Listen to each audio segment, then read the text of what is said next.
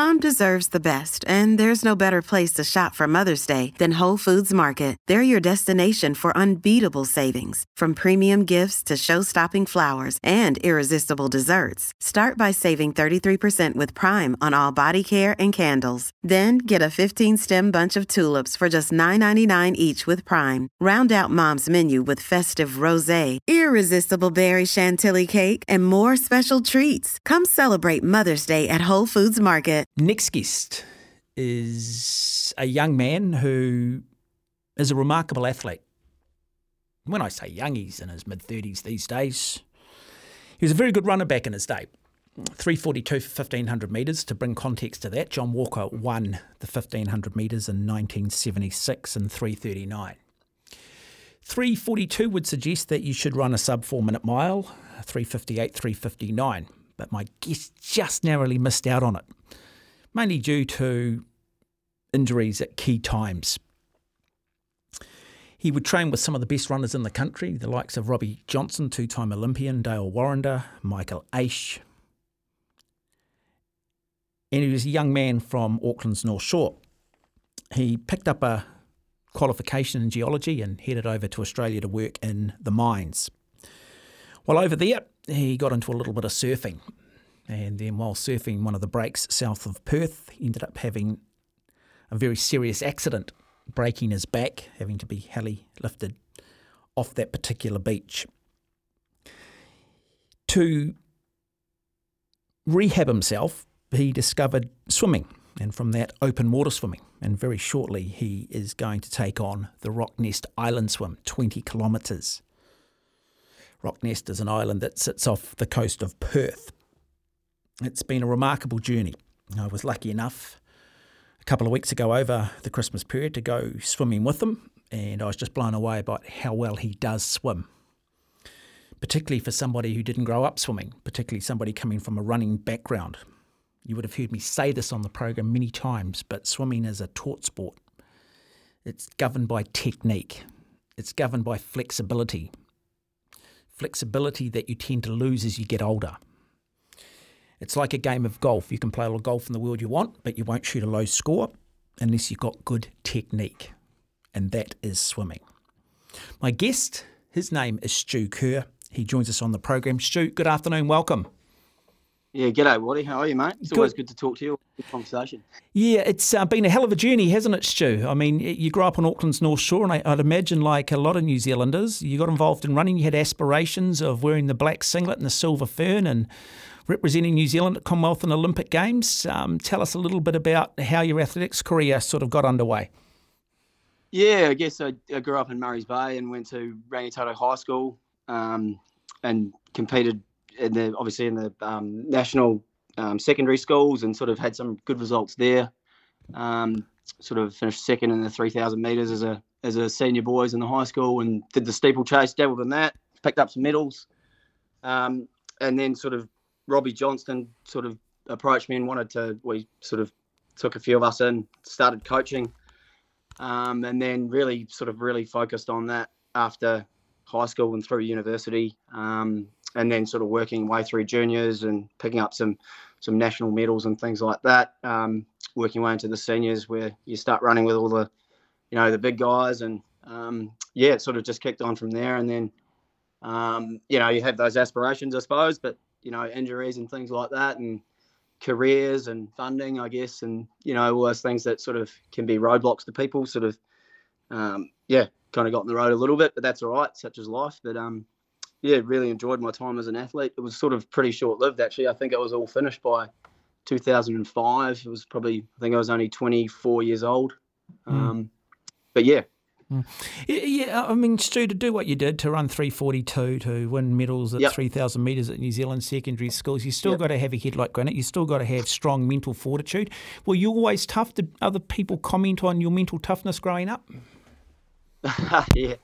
Yeah, I guess so. I was even as a as a young kid, you sort of I always had a bit of a, a, a burn to win. You know, you sort of you have that competitive nature um, across all sports. I sort of I played cricket and soccer and um, other things through high school, and then I think just that transitioned into athletics, and it's very much an individual sport. You know, um, quite a selfish sport I think at times, but you know, and then it carried through. So had some success and you know won national medals in seniors and things like that. I think it was third in the 1500 meters at the national championships in 2005 and uh, also third i think i got a third in the 3000 meter champs in 2005 as well so, so, so um, who, who, were the athletes that you were racing against in New Zealand back then in the 2000s? Was that was Alan Bunce and those athletes still running? He sort of, yeah, Bunce had sort of he was sort of doing the longer stuff, but he'd kind of he was sort of winding up a little bit actually. Um, he was probably struggling with a lot of injuries. I'd managed to do quite a lot of training with him though. Um, I think Robbie Johnston was actually coaching uh, Alan Bunce for a while there too.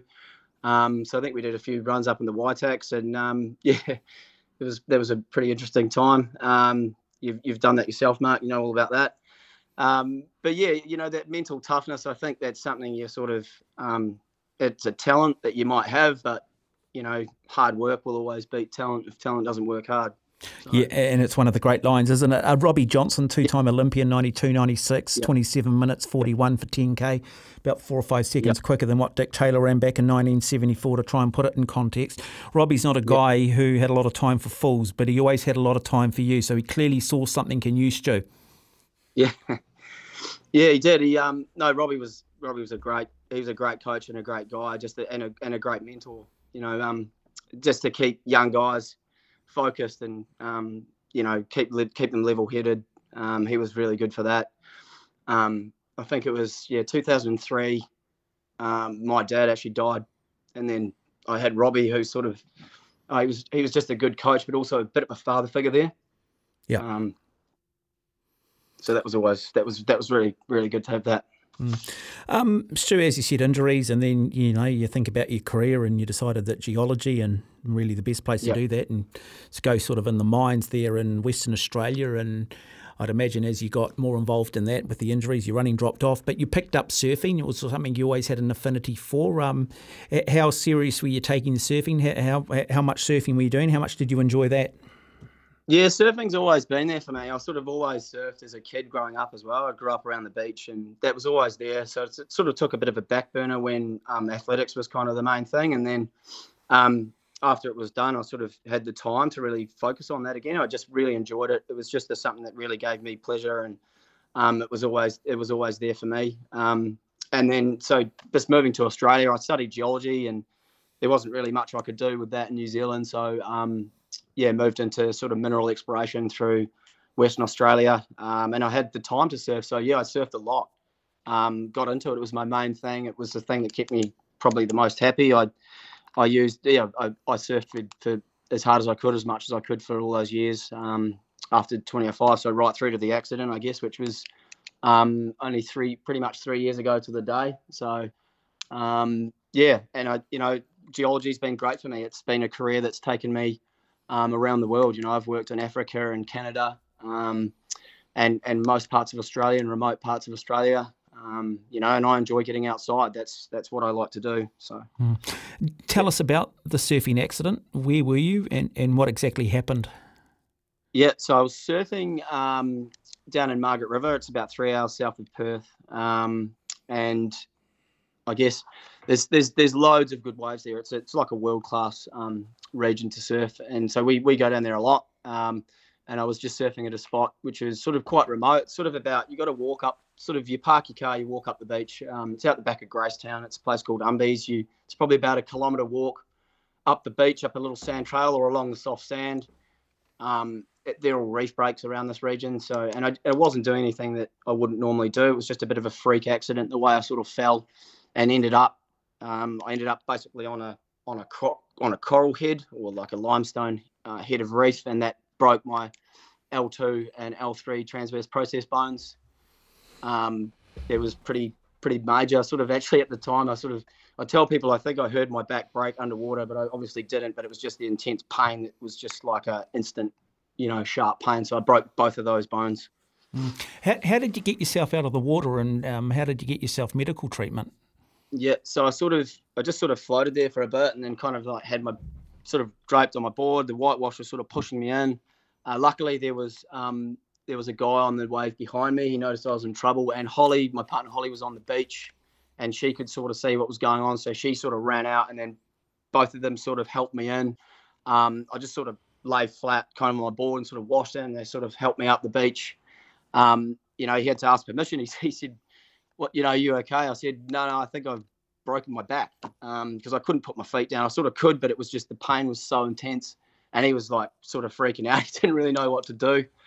Um, but he was actually a trained surf club lifeguard, so um, it, it, worked out good. You know, they got me in, they stabilised me on the beach, um, and I was there for about an hour and a half before the um, the medevac or the helivac came in and picked me up. But there was no cell phone reception there. There's nothing, so Holly had to run up to the top of this cliff and try and get the SOS going on, and people were running up to the car mm. park and trying to get the ambos to to meet there, but we couldn't get there, mm. so needed the helicopter.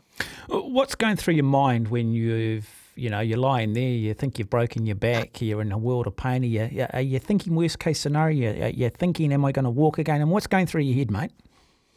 Um, I kind of, you sort of, yeah, a lot goes through your head. I sort of, I could feel my legs and could wiggle them and I could move, but it was just intense pain. So I just, you know, I didn't, I didn't actively do that, but I knew that I could do that. So, um, I wasn't entirely sure what was going on. I knew that I'd broken something in my back because it was just the pain. I just couldn't even move really without without this mm. intense pain. Once the adrenaline wore off, you know, and that that was probably ten minutes or so. I got to the beach, but um, yeah, you, you worry, you do, you you really think, you you know, I think when I was in the helicopter all strapped up, that was probably the moment of truth when I thought, far out, what have I, what have I done? You know, like what's going to happen? Um, am I going to surf again? that was the main. The first thing that popped up. I was like, mm. am I am I actually going to be able to surf? Like, what have I done? You know? Yeah, it's funny that isn't. I remember having a few accidents on my bike when I was training uh, on my road bike, uh, triathlon and stuff, and you go the handlebars, get hit by a car, and breaking your collarbones, and the first thing you think about is my bike okay? Am I going to be able to run? Uh, but yeah, yeah, but it, it's, it's, it's, it's, it's strange, isn't it? The thing that gets you into trouble is the thing that you still hope you can get back to.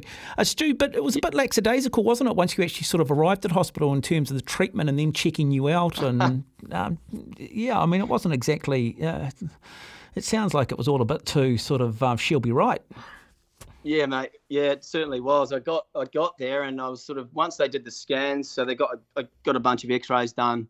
Um, they needed to figure out what I'd actually broken. They knew that I'd broken something in my back, but they needed to figure out what exactly was. Um, and I I broke my back about eight o'clock in the morning. I think I was basically by about four o'clock. I think it was. The doctor came through and had the scans, and I was sitting there on you know pretty doped up on a few painkillers, and um, he said, "Oh, you, you you're all right. You've got a stable break, so you've broken your L2 and L3 transverse process bones, but they haven't broken off, so you don't need any surgery. I think you can. You don't need to be airlifted to the Perth Royal Hospital for anything further. Um, yeah, you can just um, yeah, you can just you can just when you're ready, you can go." And I thought, "What?" um, and I tried to. I said, "When?" And he sort of said, "Oh, when you when you're ready." And I tried to sit up off the bed, and I, uh, it was just so much pain. I think I, I think I fell backwards just almost ready to vomit. And the nurse sort of came over and she said, I don't think he realizes how much pain you'll be in. And she just whacked the IV mm. full of probably some further morphine. Um, then they stuck me in a wheelchair, mate, wheeled me out the door um, to the car in the emergency department. Holly drove me back down to Margaret River. And um, yeah, I had to spend the next 10 days or so down there while we were still on holiday um, and just in a world of pain. But they didn't even give me really any painkillers. So I had to hobble into the emergency department down there the next day. I hadn't even slept properly. I couldn't even sleep nothing. And then um, the doctor just kind of was standing in the reception area and he sort of looked at me and he thought, "Are you all right? Like what's happened?" I said, oh, "I broke my broke my back yesterday." And he kind of went, oh, "I think I better see you before I see anyone else." And he, when he found out that I really didn't have any painkillers, he just prescribed me a whole pile of oxycodone and you know slow release ones and all sorts. And then I was sort of okay. Um, beyond that. But it was pretty scary not getting anything proper to, to fix that up. You know, it was, yeah, mm-hmm. it was a lot of pain. So then it was just a simple case of time and um, hoping for it to yeah. all, all heal?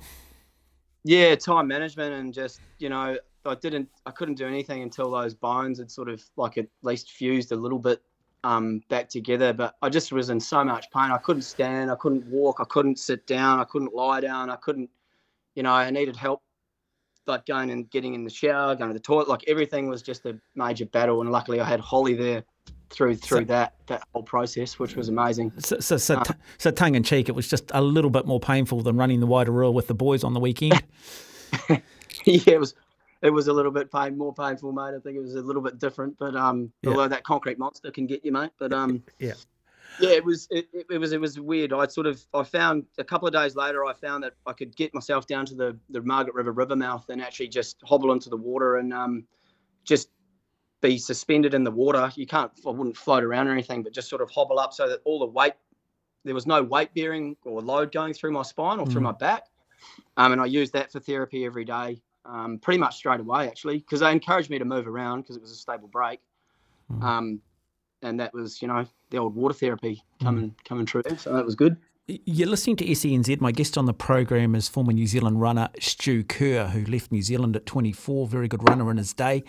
Um, took up a job in geology in the mines and then got back to his passion of surfing. Ended up having a terrible surfing injury, which brings us to the next part of the interview, Stu. Um, like a lot of athletes, we need our sovereignty, we need our sense of self worth, we need to wake up and challenge ourselves at some level every day.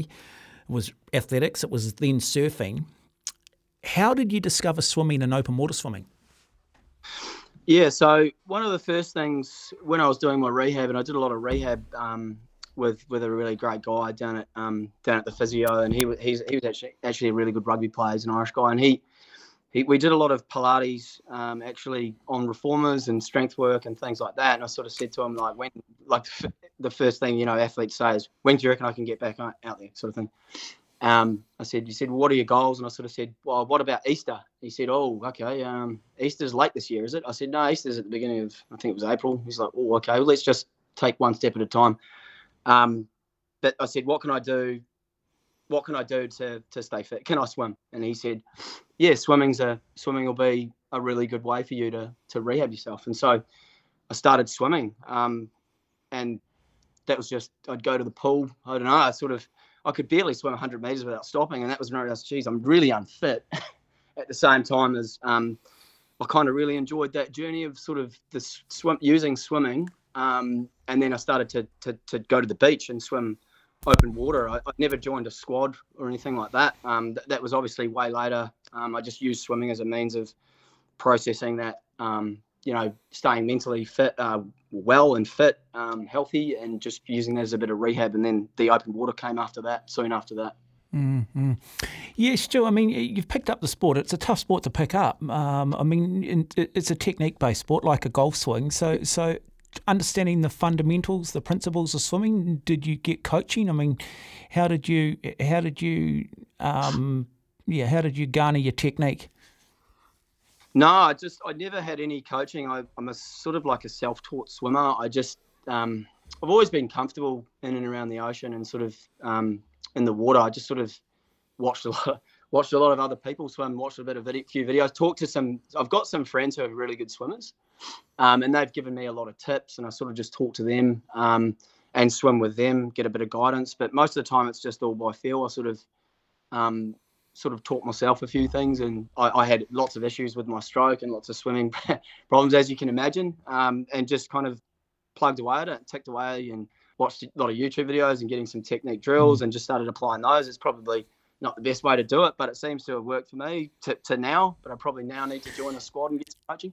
So, so Stuart, it went from being a rehab to becoming a passion to something that you, you really enjoy now and that you're really driven in to the point where you've yep. entered this Rottnest swim, which is a 20 kilometre swim. You've had to qualify for that. To qualify, you did a 10K event where you swam basically two hours, 30 minutes, which is remarkable for a non swimmer.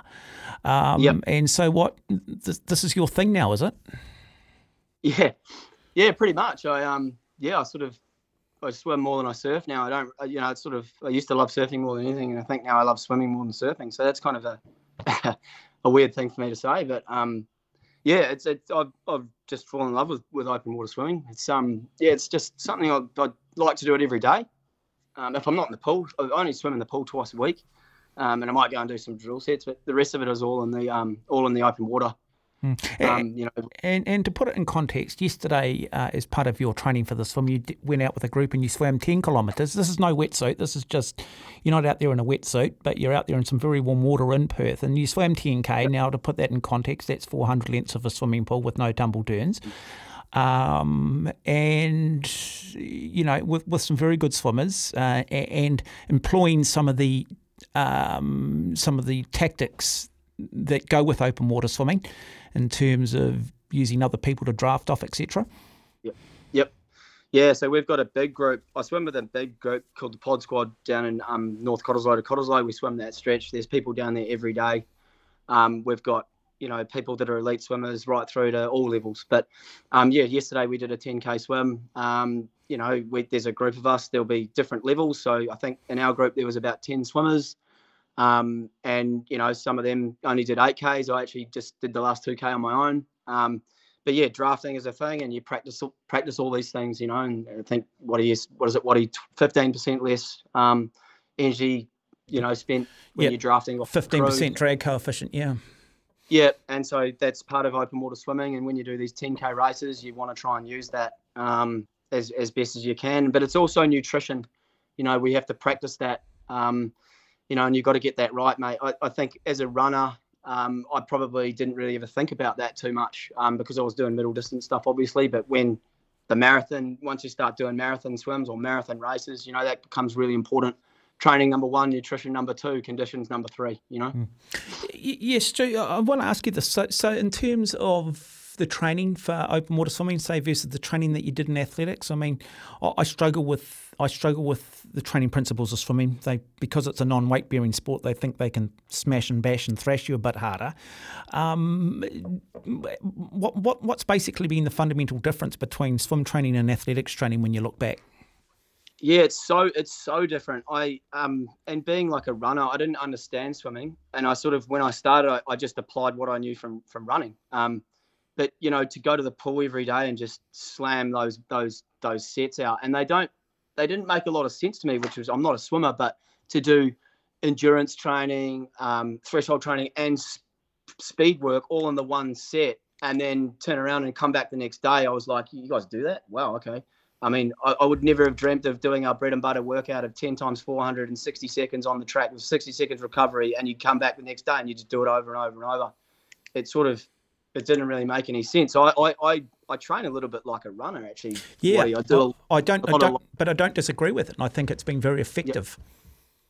Yeah. yeah, yeah, it's been really effective for me. I mean, I've gone from a non-swimmer to, you know, a 230 10k swimmer, um, and just to basically on my own and applying what I knew from running as that that endurance and threshold and being getting in that zone of being comfortable, being uncomfortable, but you're not exploding, and you can play around with that a little bit you know, and you get your nutrition right, and you can sort of um, you get a feel for the water and how you what speed you're swimming, and you kind of learn that. But that's quite similar to running and pace judgment. Mm.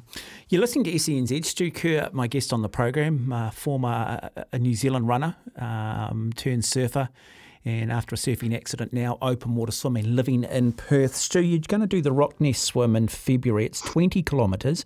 As I said, you've had to qualify. There is a lot of sea life in Perth. Uh, tell us a little bit about the swim and tell us about, I guess, some of the peripheral things that surround this race that make it greater than the sum of its parts. Yeah, it's a really iconic swim. It's probably, I think it's one of the biggest open water swim events in the world now. Um, I think there's going to be, there'll be over two and a half thousand swimmers in total this year. Um, and I think there's probably at least 450 soloists. I don't know the exact um, number of that. And the rest of it's made up from duos and teams of four. Um, and I think you know it's it's yeah. When you talk about marine life, I think we're in one of the sharkiest coastlines in the world. Um, there are some big white pointers and um, lots of other shark species around, but it's not something that's really ever been a thing to worry about um, in my mind. I, I, you know, I'd be lying if I said I didn't think about it, but you, you sort of get to a point where you do so much swimming it becomes comfortable. But the Rotto Channel swim, it's they've got great safety around it all. Um, you know, every swimmer or team has to be accompanied by a boat, um, a, a skippered crew, and also a kayaker. So you have to be assisted with a kayaker. Um, but this the, the swim's grown immensely since 1956. I think was the first solo crossing. Um, and you know, and nine to put it, they didn't run it actually um, a an organised event until I think 1991, since 1956. Even though people were doing the crossings, um, and yeah, it's just grown for it's huge. It's it's grown from say 16 solo swimmers in 1991 to about 450 now. So, yeah. Mm, yeah, remarkable. Okay, and you, are on track, and are you are, are, you looking to genuinely? Is it about finishing this, or are you actually genuinely looking to race it? Or I mean, is there, is there a difference? Yeah, there's a difference. I think my goal was to to qualify. I wanted to be in the first wave off the beach. Um, there's a champions of the channel, which is amazing. They're they're the elite swimmers, and they're gonna. I mean, mate, some of the times they're pumping are incredible. They, you know, I think Bailey Armstrong came over from Queensland last year. He swam 3:48 and broke the record. Um, we've got our local boy Kyle Lee, and the women are incredible as well. All the records went last year because the conditions were so good. Um, to put that into perspective, I think Bailey Armstrong and are probably swimming 65 or 60 second, 67 second 100 speed the whole way across. Um, I'll be be really happy if I can. You know, it's my first mm. time. I did a duo last year, and we we swam five and a half hours in our duo. I'd be pretty chuffed if I could sort of swim somewhere around about that. Um, but it all depends on the conditions and how you how you go mm. on the day, mate. You know, mm. it's uh, yeah. It, it's. A, I just want to put it in context for people. So I encourage everyone to go down to their local pool. Four lengths of most pools in New Zealand, because most pools are 25 metres. Um, go out and swim as hard as you can for four lengths, and then put in context that the top swimmers are doing that.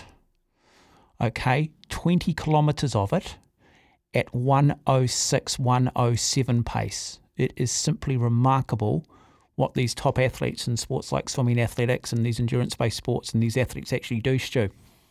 Yeah. Mm. Yeah. No, it's, inc- it's incredible to think about those speeds. You know, like my, I don't know what my cruising speed is, but it's probably, you know, I'd probably be sitting on like 135 or 140 sort of speed. And uh, to, you know, I can't even go to, I can't even swim at 65. There's no, I couldn't even do that with a off, off pole, you know what I mean? So, yeah. Um, yeah, it's, it is, it is remarkable. Yeah. But, but but good pool swimmers don't always become good open water swimmers, and it is a slightly different skill set out there. It is um, thing, and again, you can get different conditions, and so still, I guess you've just got to get out there in all conditions too. I mean, there's no point not going out on a windy day. Absolutely not. No, like we swim every day, regardless of what the conditions offer up. So, yep. like in Perth and winter, we swim all through winter as well. And if it's four meters and southwest winds, well, you know, tough luck. It's going to be a hard day in the office. We'll, there'll be at least a half a dozen of, of us which will turn up and swim. Um, and if it, even if it's just two k's, you know, it might take you 30 minutes to, to swim the first k up against the current into the waves, but then you can come back in hmm. 12 minutes. You know, it's it's a lot of fun. So. Well, Stu, it's been an absolute privilege and a pleasure hearing your story and catching up, mate. And we wish you all the very best over the sort of the next four to five weeks in the build up to this race. And we might do a little bit of a follow up interview. So uh, go hard, my good man. Yeah, thanks, Mark. Good, always good chatting with you, mate, and I'm happy to talk about it afterwards.